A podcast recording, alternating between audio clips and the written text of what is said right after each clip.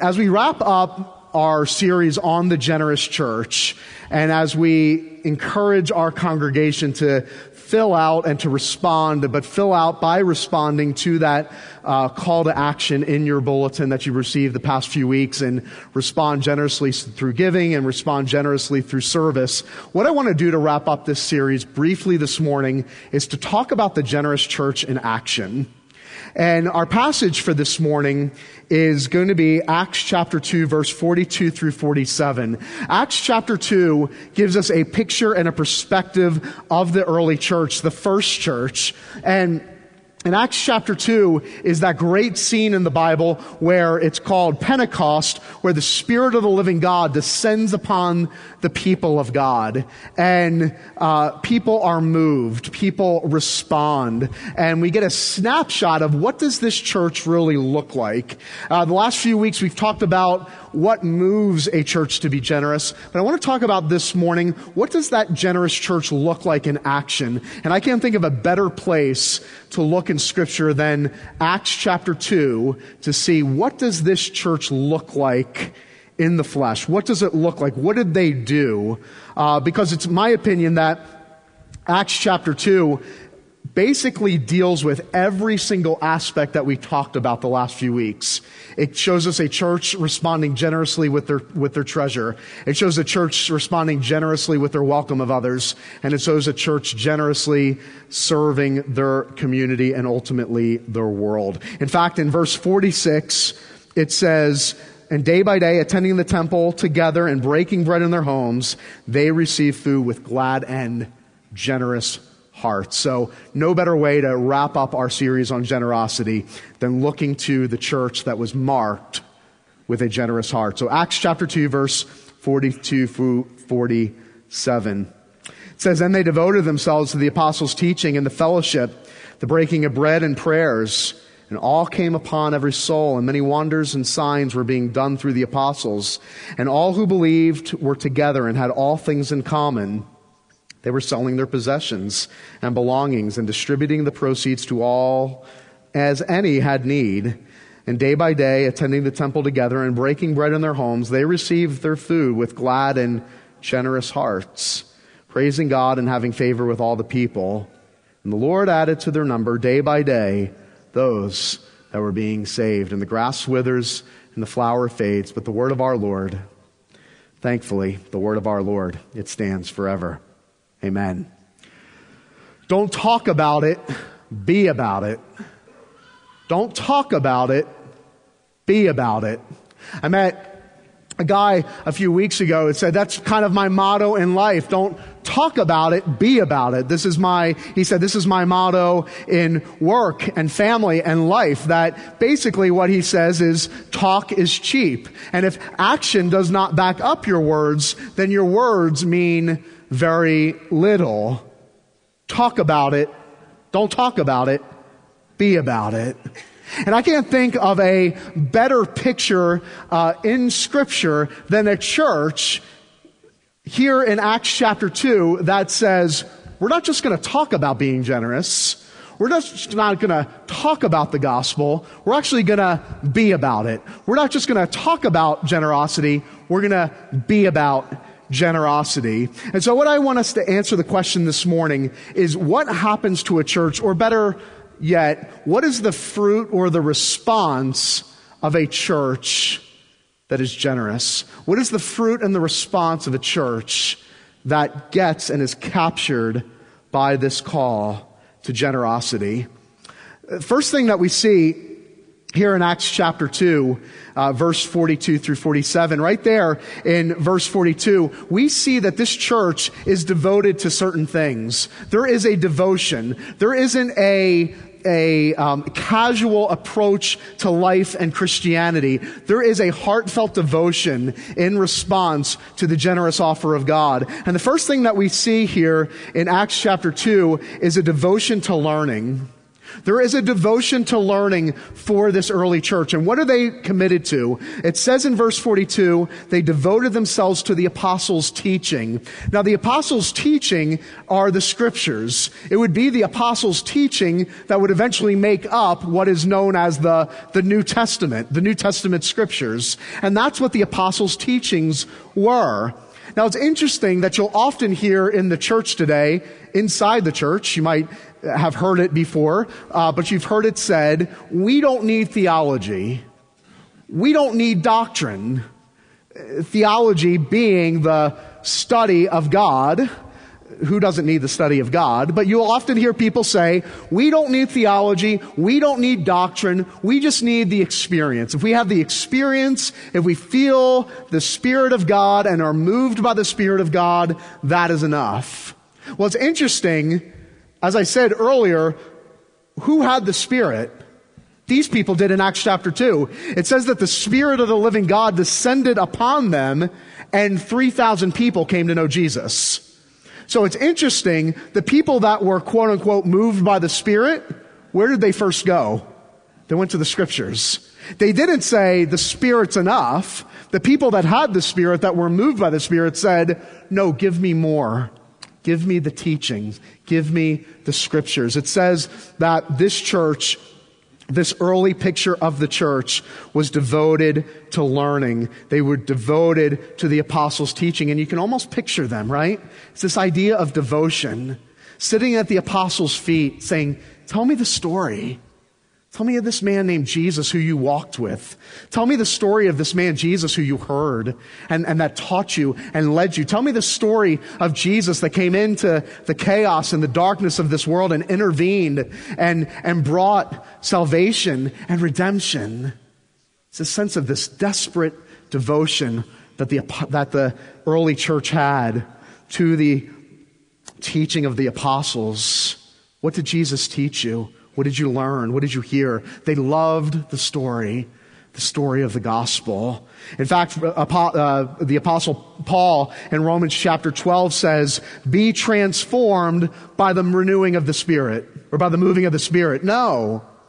He says, be transformed by the renewing of your mind. It would be men and women that commit their lives to the authority and the submission of Scripture, daily reading the Word of God, Paul says that is what it will eventually transform the individual. It will be through the renewing of your mind. N.T. Wright says, quote, where no attention is given to teaching and consistent lifelong learning, people quickly revert to the worldview of the surrounding culture where there is no attention given to teaching and consistent lifelong learning, people quickly revert to the worldview of the surrounding culture.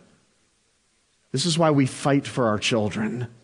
This is why if you have children or grandchildren, that is why children's ministry is so important. But even more importantly than children's ministry, it's what happens in the home. It's the discipleship of your child because we are saying this, that one way or another, the culture will impact your child's worldview. One way or another, that for better or for worse, the culture will influence and impact and shape your child's worldview. Therefore, we must fight for the minds of our children and get them to church and get them plugged into Bible study and read the scriptures at home. Fight for that time because that time is precious because it would be through the Word of God that would shape their worldview. It would be through the commitment to the scriptures and our devotion to the Word of God that would shape their mind, their worldview, and ultimately their heart. And that's what we see here in Acts chapter 2 a devotion, can't get enough of it, generous helpings and offerings of the Word of God, a devotion to learning the Word. But not only do we see a devotion to learning the Word of God, we also see a devotion to one another. This early church, a church that understands generosity, there is a generosity of their time. There's a generosity of their, of their schedule. There's a there's sense in which we are devoted to one another. And we see it in two areas. We see it in fellowship. It says that they devoted themselves in verse 42 to not only teaching, but fellowship. And then in verse 44 it says, and all who believed were together and had all things in common. Verse 46, and day by day, attending the temple together and breaking bread in their homes, they received food with glad and generous hearts. They ate their meals in common. They lived their life together. And only in North America would we believe that church is going to a building for one hour a week and hearing great music and hopefully hearing a sermon that doesn't put us to sleep and then hustling to our cars and never live life and never see each other for the other six days of the week. Only in North America would we see that as church. It's never been defined that way. It was never defined here that that would be church. Church, yes, there is a commitment to the Lord's Day. There is a commitment to gathering like we're doing right now for corporate worship. But church was never simply defined solely as this. It was a devotion to seeing one another and living life with one another and fellowshipping with one another, a longing to be together, a radical devotion for each other, towards each other. So we see a devotion to each other by their longing to fellowship. The other way that we see a devotion to each other was their, it says that nobody had any needs. All the needs were met. It says in verse 45, they sold their possession and their belongings and distributing the proceeds to all as any had need. The church basically said, in light of God's generosity towards us, they, they said, Not on our watch will anybody in our flock, not on our watch will anybody in our community, not on our watch will anybody in our church go without having their needs met. And it wasn't an outside organization. It wasn't the government that came in. It wasn't a state run organization that came in and said, we're going to meet the needs of the people. It was the church. one of my frustrations, just a sidebar, is that the church complains about government intervention and mandating certain things, but at the same time will do nothing about the needs of their community and of their people. We cannot, we cannot raise our fist at government or big government, but at the same time, as a church, do nothing about meeting the needs of our people. Somebody said, a Christian political scientist said, if the church would actually answer the call, if every church member and every Christian would actually answer the call to be generous, we could put half the government out of business. How will we respond in meeting the needs of our people? How will we meet the needs of our people and respond in generosity? John Ortberg, who's a pastor in California, was preaching in Africa. And while he was in, in Africa, he said, I attended the most impressive worship service I've ever been a part of. And he said, the most impressive part wasn't the preaching because I was the preacher. And he said, the most impressive part wasn't the singing because it wasn't really good. But he said the most impressive part was the offering. And when it came time for the offering, they didn't pass around plates, but the entire church ran forward and they danced and they sang. And John Ortberg said, looking around, you could tell this was a church with very little means. But they had an expression on their face, which he called, and I love this phrase, a defiant joy. And basically, these people said, by the expression on their face, and running forward to give their, of, their, of their offering generously, they said, in light of our circumstances, in, in light of our plight, nothing, nothing will rob us of the joy of expressing our love towards our God. There is a sense in which when we are captured by the generosity of God, we can now give it all away with glad and generous hearts. So, a devotion to teaching, a devotion to learning the Word of God, a devotion to one another, Third, we see as a result of all these things a wide open door for the gospel. It says in verse 47, in light of their devotion, in verse 47, it says, praising God and having favor with all the people, and the Lord added to their number day by day those that were being saved. You see, when the surrounding community of unbelievers, because remember what Christianity was at the time, was this a small movement. But the surrounding community, when they began to watch a church respond generously, and then they began to see the way this church talked and acted and lived their lives, giving their lives away for something greater than themselves, it opened the door wide open to share the gospel. People wanted to know, what do you believe? What could actually move you? What could actually compel you to live your life with this devotion to God? What could move you to live your life with this type of devotion to one another? Kenneth Scott Latourette, who's a now deceased uh, uh, Christian history professor, said this, Christian historian, said, more than all of its competitors, Christianity attracted all races and classes. Judaism never quite escaped from its racial bonds. Christianity, however, gloried in its appeal to Jew and Gentile, Greek and barbarian. The Greek and Roman philosophies never really won the allegiances of the masses. They appealed to the educated and the morally and socially cultured. Christianity drew the lowly and the unlettered, yet also developed a philosophy of its own which commanded the respect of many of the educated. Christianity was for both genders, while its rivals were primarily more for men. And the church welcomed both rich and poor. No other religion took in so many groups and strata of society. The question must be raised why this unprecedented comprehensiveness came to appear to the world first in Christianity. How in the world could a small band of men, ragamuffins we call them, uneducated, no courage, some of them no education, how could they take a message that leads to a movement that would turn this world upside down? There's only one explanation. They saw hearts that were captured and devoted to something greater than themselves, and it substantiated their message.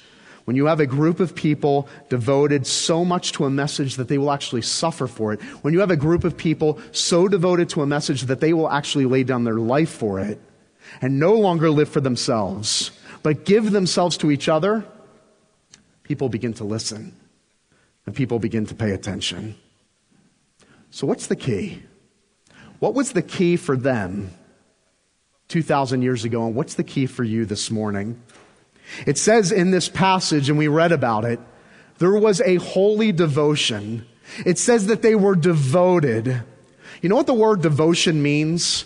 When it says they're devoted to one another and they're devoted to the Word of God, the word devotion means this, to give yourself away. So when it says that they were devoted, it means, it means that they gave themselves away, a radical unselfishness. They experienced a radical generosity. But it says, as I read earlier in verse 46, it says that their devotion led to what? Glad and generous hearts. Wait a second. Devotion means to give yourself away. The world tells me if I give myself away, I'll be unsatisfied. That's what keeps me from giving myself away, right? That's what keeps me from being generous. If I lose everything, my heart will be incomplete. If I give away everything, I will lose the very thing that makes me satisfied. How in the world could this church give it all away with glad and generous hearts and still be content and still be satisfied. How's it possible? There's only one explanation. They knew a God that gave himself up and gave himself away for them. You see, their devotion was based upon the devotion of God. When they understood the message of the gospel, that God came down and gave himself away, even to the point of the cross, only then could they say, Now I understand what it means for my life to be given away. When I understand that God was devoted to me, even to the point of the cross, now I can devote myself to Him and the message of the kingdom. In the prayer of Gethsemane, Jesus says this You sent me into the world Therefore, I sanctify myself, which the word sanctify means I devote myself. I devote myself to the ones that you sent me to save and give myself away for their sake.